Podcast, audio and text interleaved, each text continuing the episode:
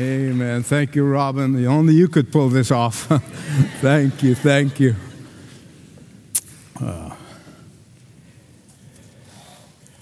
back in the days of the communist rule in East Germany, some of us have lived that history. The younger generation probably read about it in history book, but we lived it. During that terrible years when the communists were in control of uh, East Germany and capital East Berlin, the Ministry of Education in East Berlin for eight consecutive times have turned down, refused the application of Mr. Holmer's eight children from being enrolled into the university. The Ministry of Education at that time uh, usually did not give a reason as to why they refused an application or an applicant into the university, why they rejected that enrollment. But in Mr. Holmer's case, the reason for rejection of his eight children application into the university was not hard was not hard to know. Mr. Holmer was the Lutheran pastor in Lobetal, which is a suburb of East Berlin. For 26 years, the Ministry of Education in East Berlin or in East Germany was headed by no other than the wife of the premier, the communist premier of East Germany, Marga Honecker. She was the not only the wife of the premier, but she was total dictatorship over education system. Now, fast forward to 89 90 when the Berlin Wall fell. Again, some of us would remember those days. We saw with our own eyes, some on both on the east side and on the west side, trying to knock that wall down, and finally the wall collapsed. When that happened, uh, Premier Honecker and his wife were thrown out of office and were indicted uh, as criminals. Uh, but that's not all. They were actually got thrown out of their luxurious palace in which they live in Wandlitz. And they were homeless. They were on the streets. Premier Honecker and his wife found themselves not only homeless in the street and friendless, no one would want to be associated with them. None of their communist, former communist comrades who uh, prided themselves on comradeship, camaraderie, camaraderie, none of them would even take a look at him or his wife. No one would identify with them or allow them to come into their home when they became homeless from the power to the streets. With only one exception. One exception. Pastor Holmer and his family of eight children. They were the ones, the very people that Mrs. Honecker deprived them of education because of their Christian faith. They are the only family of Pastor Holmer's family to welcome the deposed dictator and come to live in their house with their family. Mr. Holmer said, Reverend Holmer said, for the sake of Jesus, I exercise grace to the very people who persecuted them, discriminated against them.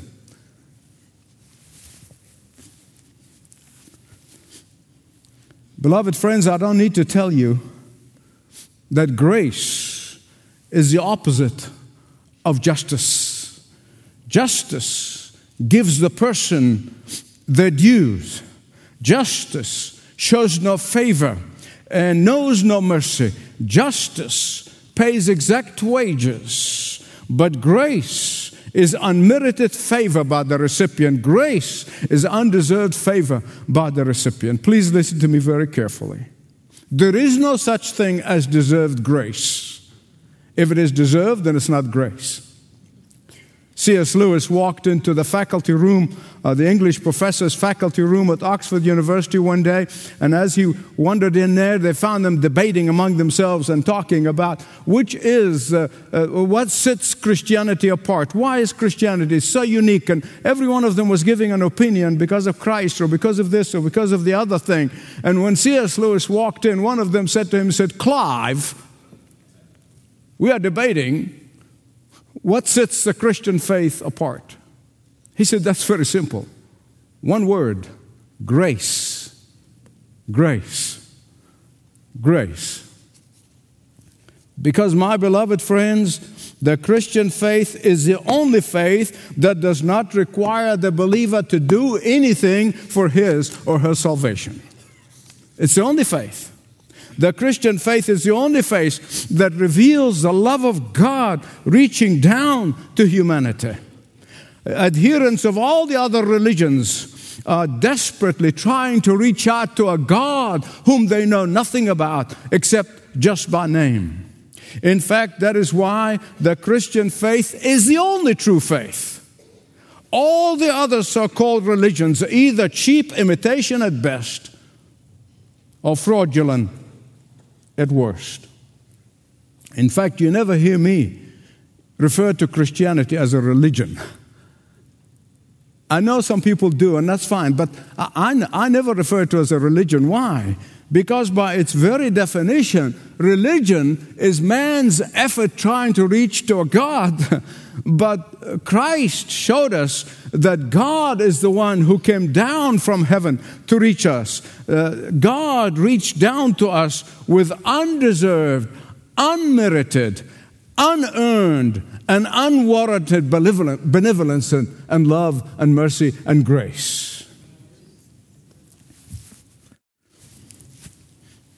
I want you to turn with me, if you haven't already, to 2 Samuel, or as Jonathan and all my British friends say, 2 Samuel, chapter 9. Because here you're going to find a picture of the grace of Jesus 1,000 years before he showed up on earth. A picture of Jesus a thousand years before he was born in Bethlehem of Judea. I can tell you, I think personally, this is the most fantastic chapter in that whole series of messages. And I've been having the joy of preaching through it. For it is the gospel in a capsule. It is the gospel in a microcosm. It is the gospel foreshadowed. Now, for our visitors, we are racing toward the end of a series of messages, a wonderful series of messages, a heart after God, as we're seeing it in the life of David.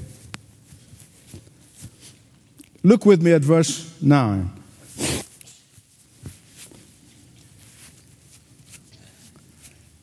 Chapter 9.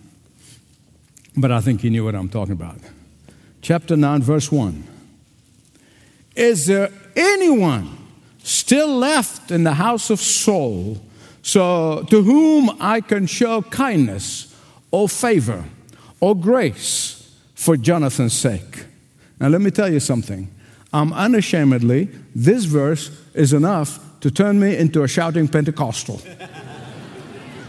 and I mean it, and I did when I was alone. And I don't mind even doing it public. For I know that my God asked about me one day Is there anyone undeserving that I can show favor and I can save for the sake of my son Jesus? Glory to God, he found me. And he found you.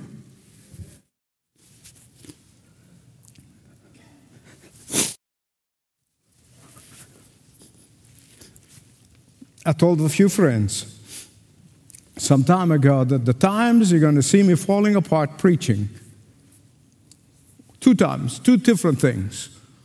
When I preach on grace, and I'll let you guess the other one. Think with me. Think with me here. David suffered for 15 years under Saul, Mephibosheth's grandfather. David was persecuted and hunted down for 15 years by Saul. David was chased from mountain to mountain. He was chased from wilderness to wilderness. He was chased from town to town. David barely escaped the javelin and the spear of Saul. And yet, can you say yet? As soon as David becomes king, as soon as David emerges victorious by the power of God alone, as soon as David comes into the seat of power, he exercises grace. As I said in this chapter, it's a foreshadowing of God's grace who came to earth searching for lost sinners like me.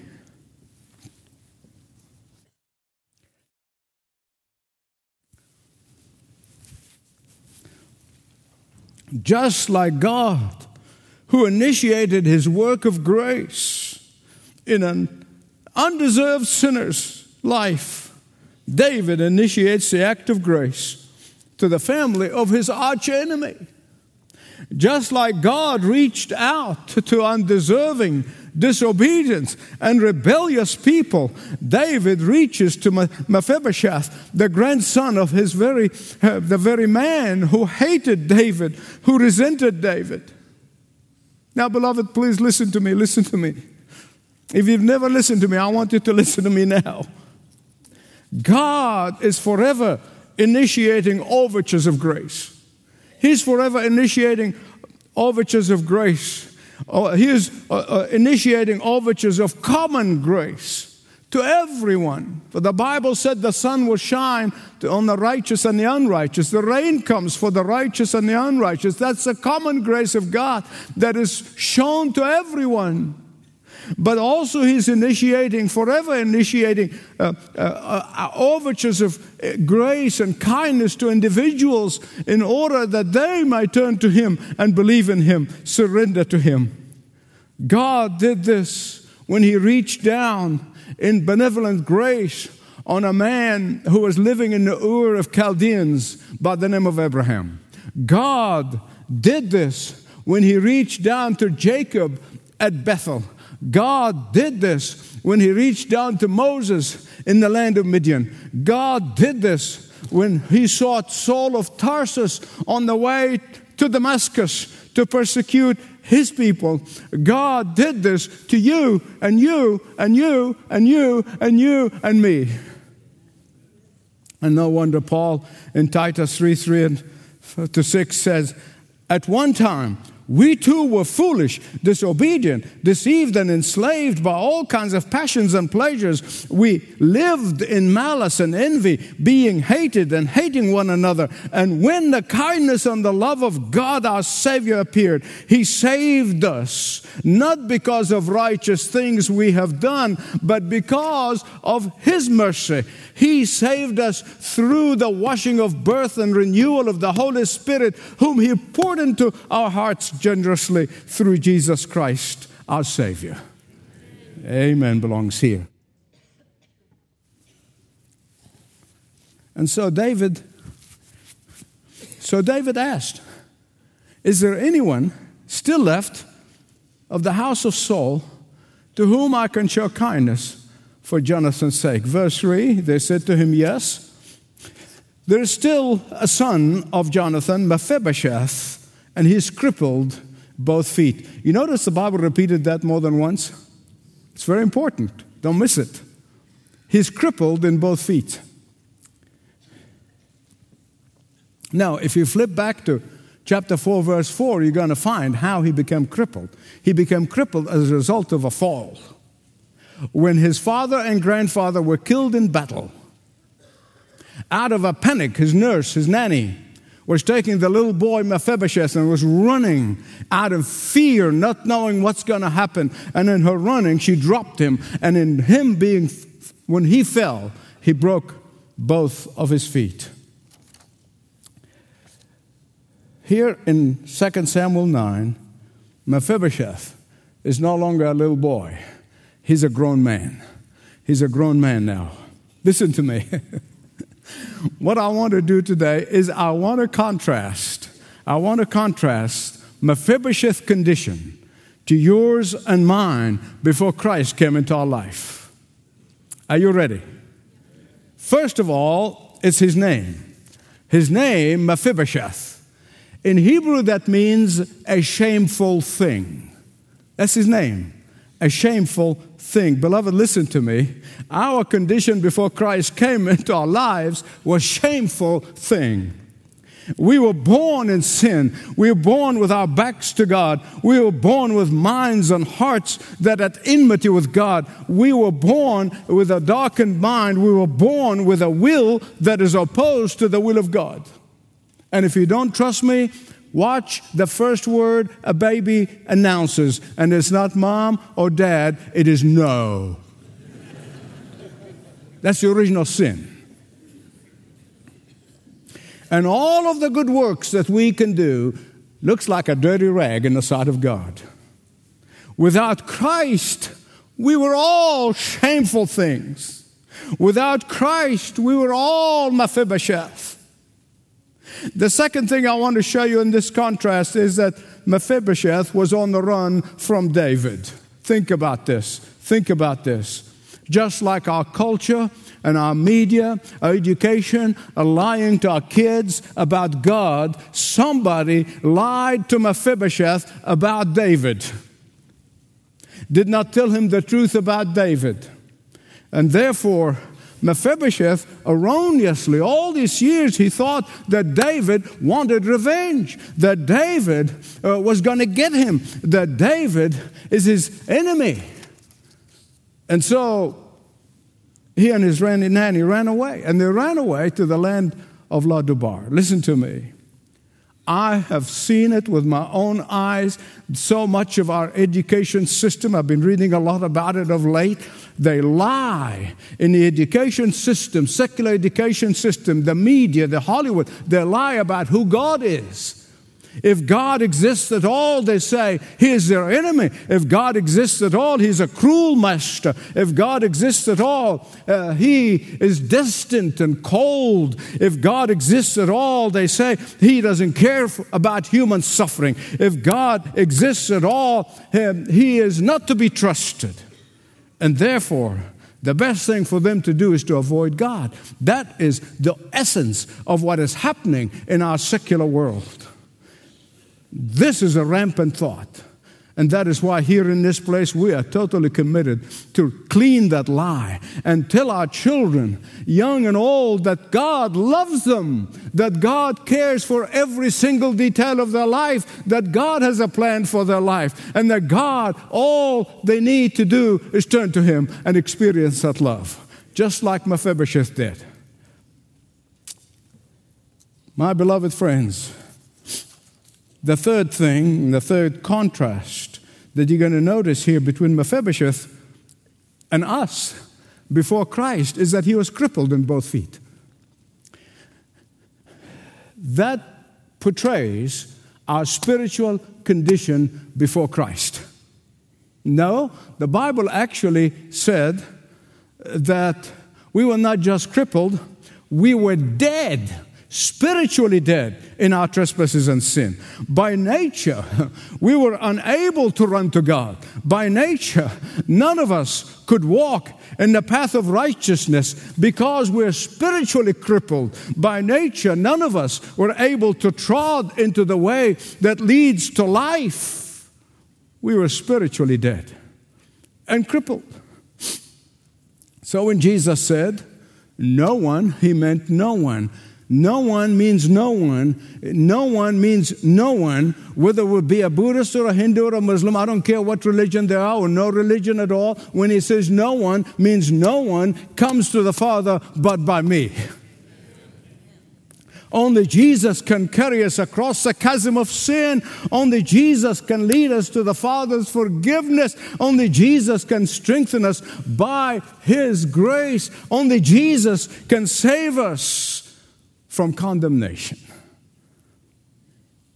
But the fourth thing I want to show you, the fourth contrast here, is Mephibosheth became crippled as a result of a fall. As a result of a fall. the nurse or the nanny dropped him when he was a little boy and he became crippled became crippled in both legs now beloved we too became sinners by birth and by practice as a result of adam's fall in the garden of eden Adam and Eve were not created to sin, but became spiritually crippled when they fell, eh, fell into sin and disobedience to the living God. And the fifth thing I want to show you here, verse 4 Mephibosheth lived in Lodebar. Lodebar means no pasture, no hope, no life. In fact, in the Hebrew language, the word lo, L O, means no. So now you become experts in the Hebrew language. Lo, every time you see it, when the book of Hosea says, I'm called a child, lo rahama, means no mercy. Rahama means mercy. Here it comes from the land of Lodebar, the land of no pasture. It was a barren land, a place of dissatisfaction. It was a place of emptiness. And so it was for us.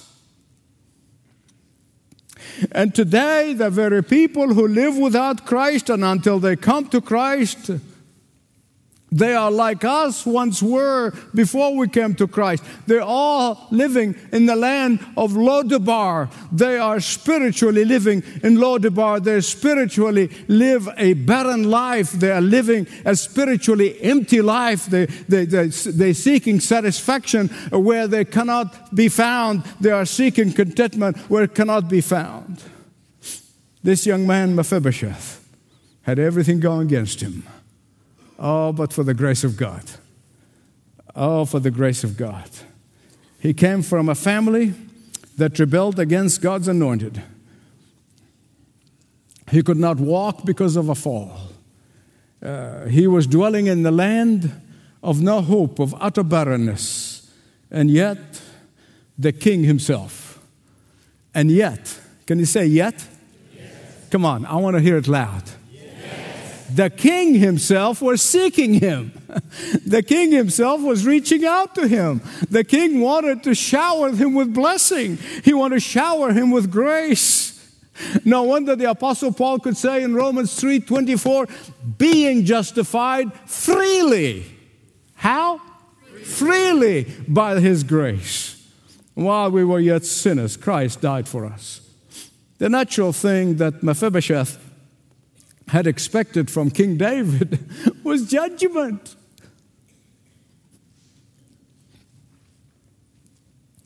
The natural thing that he was expecting was revenge. The natural thing is a death sentence. But instead, look at verse 6. Instead, that's the first contrast between the Lord and David. He called him by name. Say that with me. He. Say it again.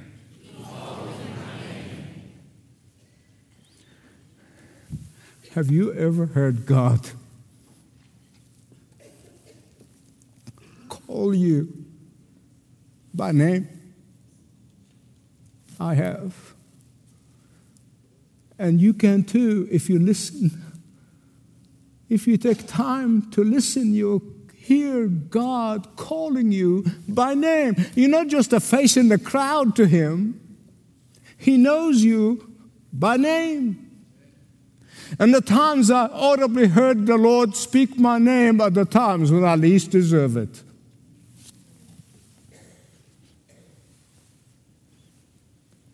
In John chapter 10, verse 3, the Lord Jesus said, The good shepherd, he's referring to himself, of course, the good shepherd, he knows his sheep by name. Did you get that? Please say amen. amen. He calls you by name. At the burning bush, he called Moses by name. When he was walking down in Jericho Street, he looked up at the sycamore tree and he called Zacchaeus by name. At the empty tomb, Jesus calls Mary by name. On the road to Damascus, the Lord called, he called Saul of Tarsus by name. Beloved, he calls you by name. Just listen long enough, you'll hear it. You'll hear it.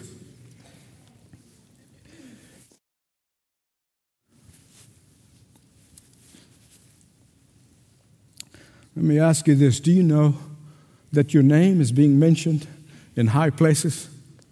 Do you know that? Your name is mentioned in far higher places than anything in this earth or this world. Your name is known in the courts of heaven. Did you know that your name is spoken of by the Lord Jesus Christ to his Father by name? And so God, David called Mephibosheth by name. The second contrast between David and our Lord is in uh, verse 7. He said to him, Fear not, fear not. Do you know this is the very first thing that the Lord says to us when we come to Him in repentance and faith? The first thing He says to us, and He calls you by name and says, Fear not. John, fear not. Bob, fear not. Michael, fear not. Fear not. Jane, Don't fear not. Sue, fear not. That's the first thing he says to us fear not. Please don't miss this. Don't miss this. This is really important. It's very, very important because you notice there is no rebuke, there is no condemnation, there is no chiding, there is no anger uh, regarding the past, there is no reproach because of what the family did or did not do. No, he said to him, What? He said to him, What? My beloved, that's the first thing our precious Heavenly Father says to us Fear not. When you come to Him, surrendering to Him, repenting of your sin, believing that He is Lord, that Jesus is Lord, that He rose from the dead, the first thing He says to you is what?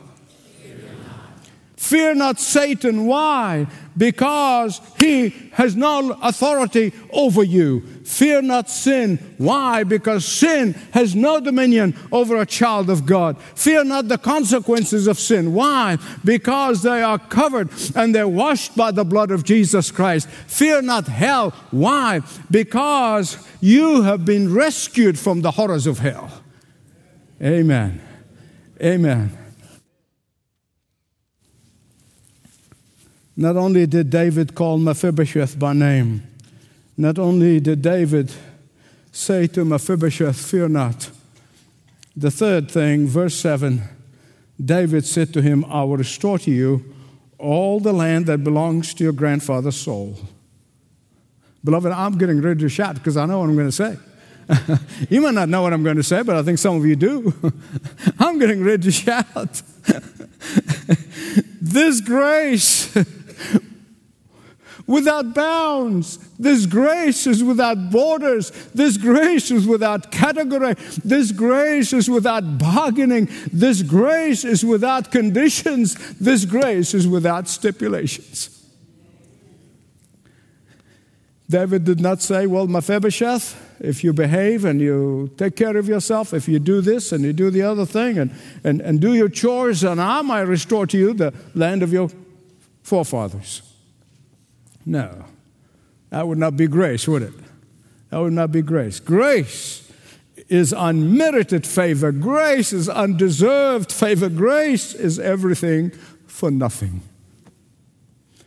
David showed grace to this young man, Mephibosheth, for the sake of Jonathan. And beloved, God show you and you and you and you and you and me grace because of Jesus. Can you say amen? The fourth thing, yeah, give God praise. I don't care. Don't clap for me, clap for God. yeah, give Him praise.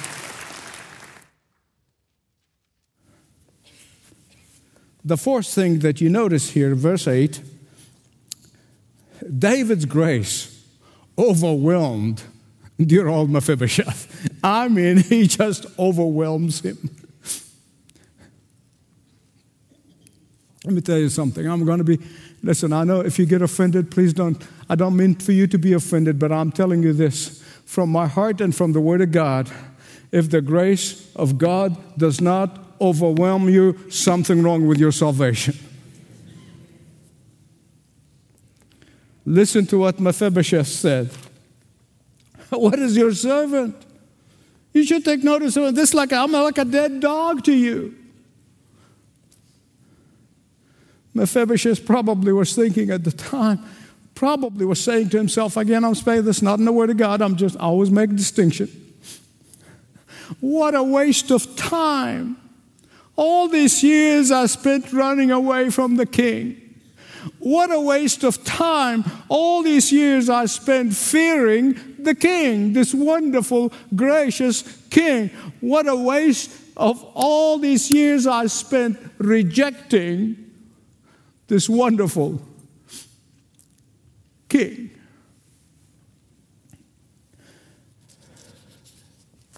I had the joy and the privilege of leading some men to Christ later in life. As a matter of fact, so many of them have gone to glory already. But I remember the common thing that I would hear from them afterward why did I have to wait all these years to come to Christ? Why did I waste all these years without Christ?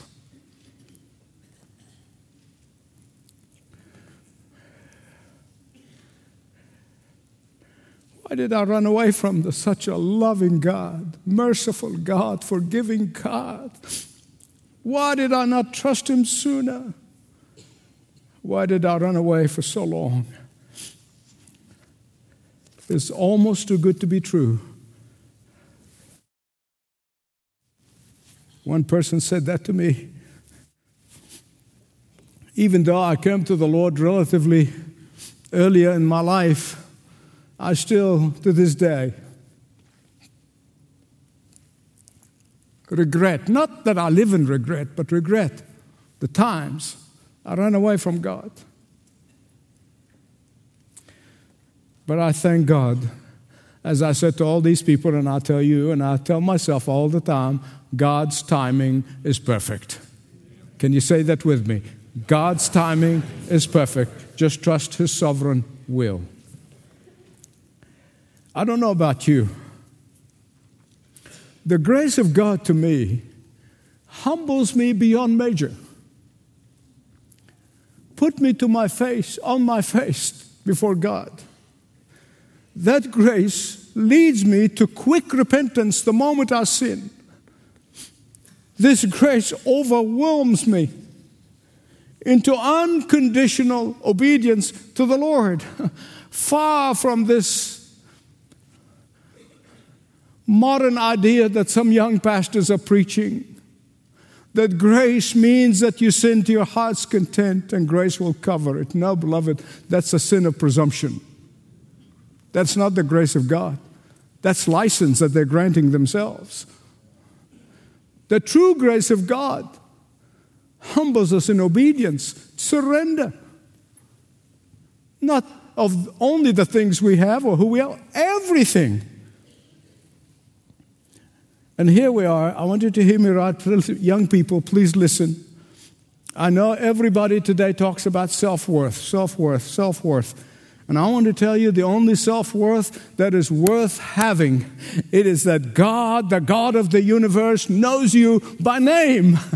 that God, the God of the universe, loves you dearly, that the God of the universe has a plan for your life, that the God of the universe has uh, named you in his will to be an inheritor of his eternal life. That the God of the universe has given you the greatest inheritance that anyone can even imagine. That's the self worth I need. That's all the self worth that I need. We need to teach that to our children.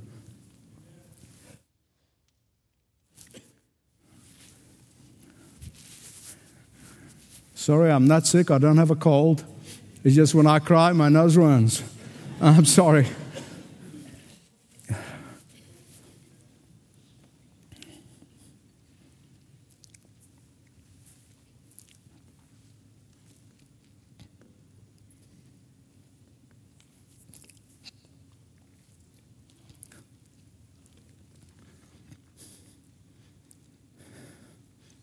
And how can you be not overwhelmed?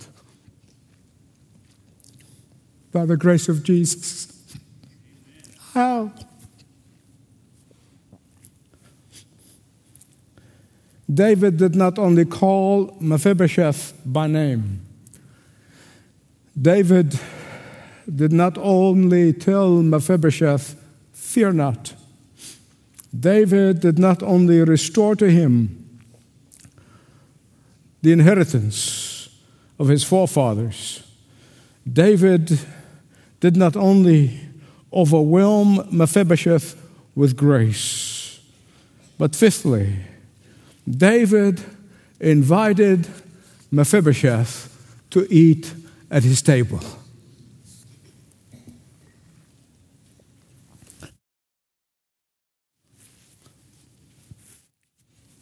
What a contrast. What a contrast. He's going from the land of Lodebar, the land of barrenness, to the king's table. Did you get that? Did you get that? Did you really get it? well, listen to me. From depravity to abundance. That is the grace of God. This is how God saves. He saves from the guttermost to the uttermost, from the depth of depravity to the height of purity. He saves from the lowest of the low to the highest of the high. He saves from the prison to the palace.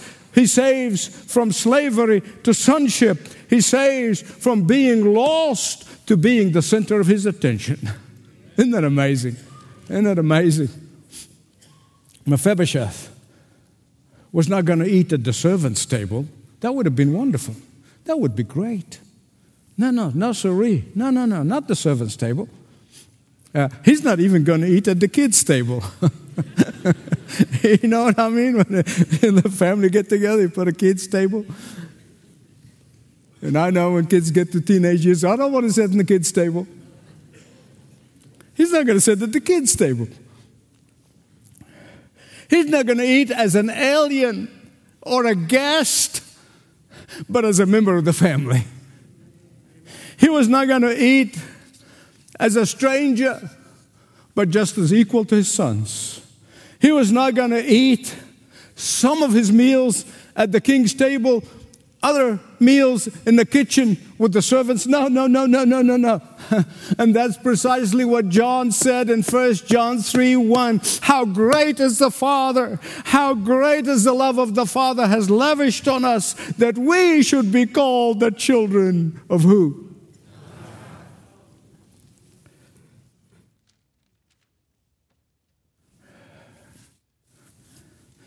Beloved, please listen carefully. I'm getting close to the end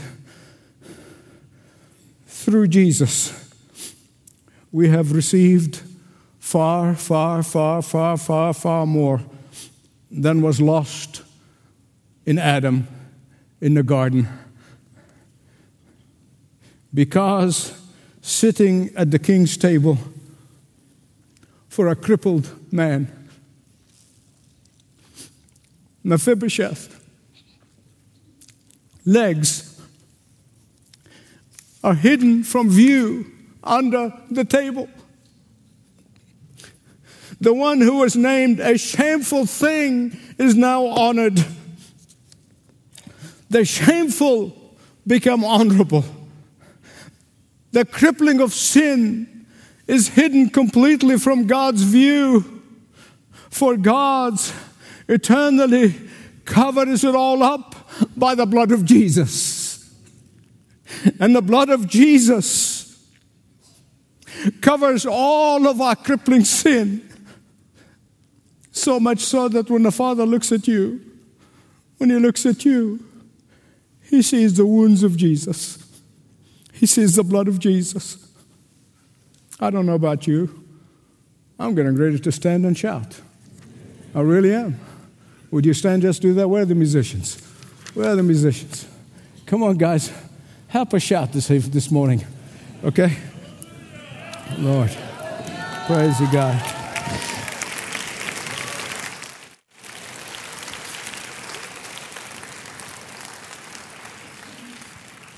We are overwhelmed beyond measure. But I pray, Lord Jesus, don't allow this to be just an emotional overwhelming, but practical overwhelming by dedicating every ounce of who we are and what we have and what we do for you and for your glory, for Jesus' sake. Amen. Let's prepare our hearts the Lord's table.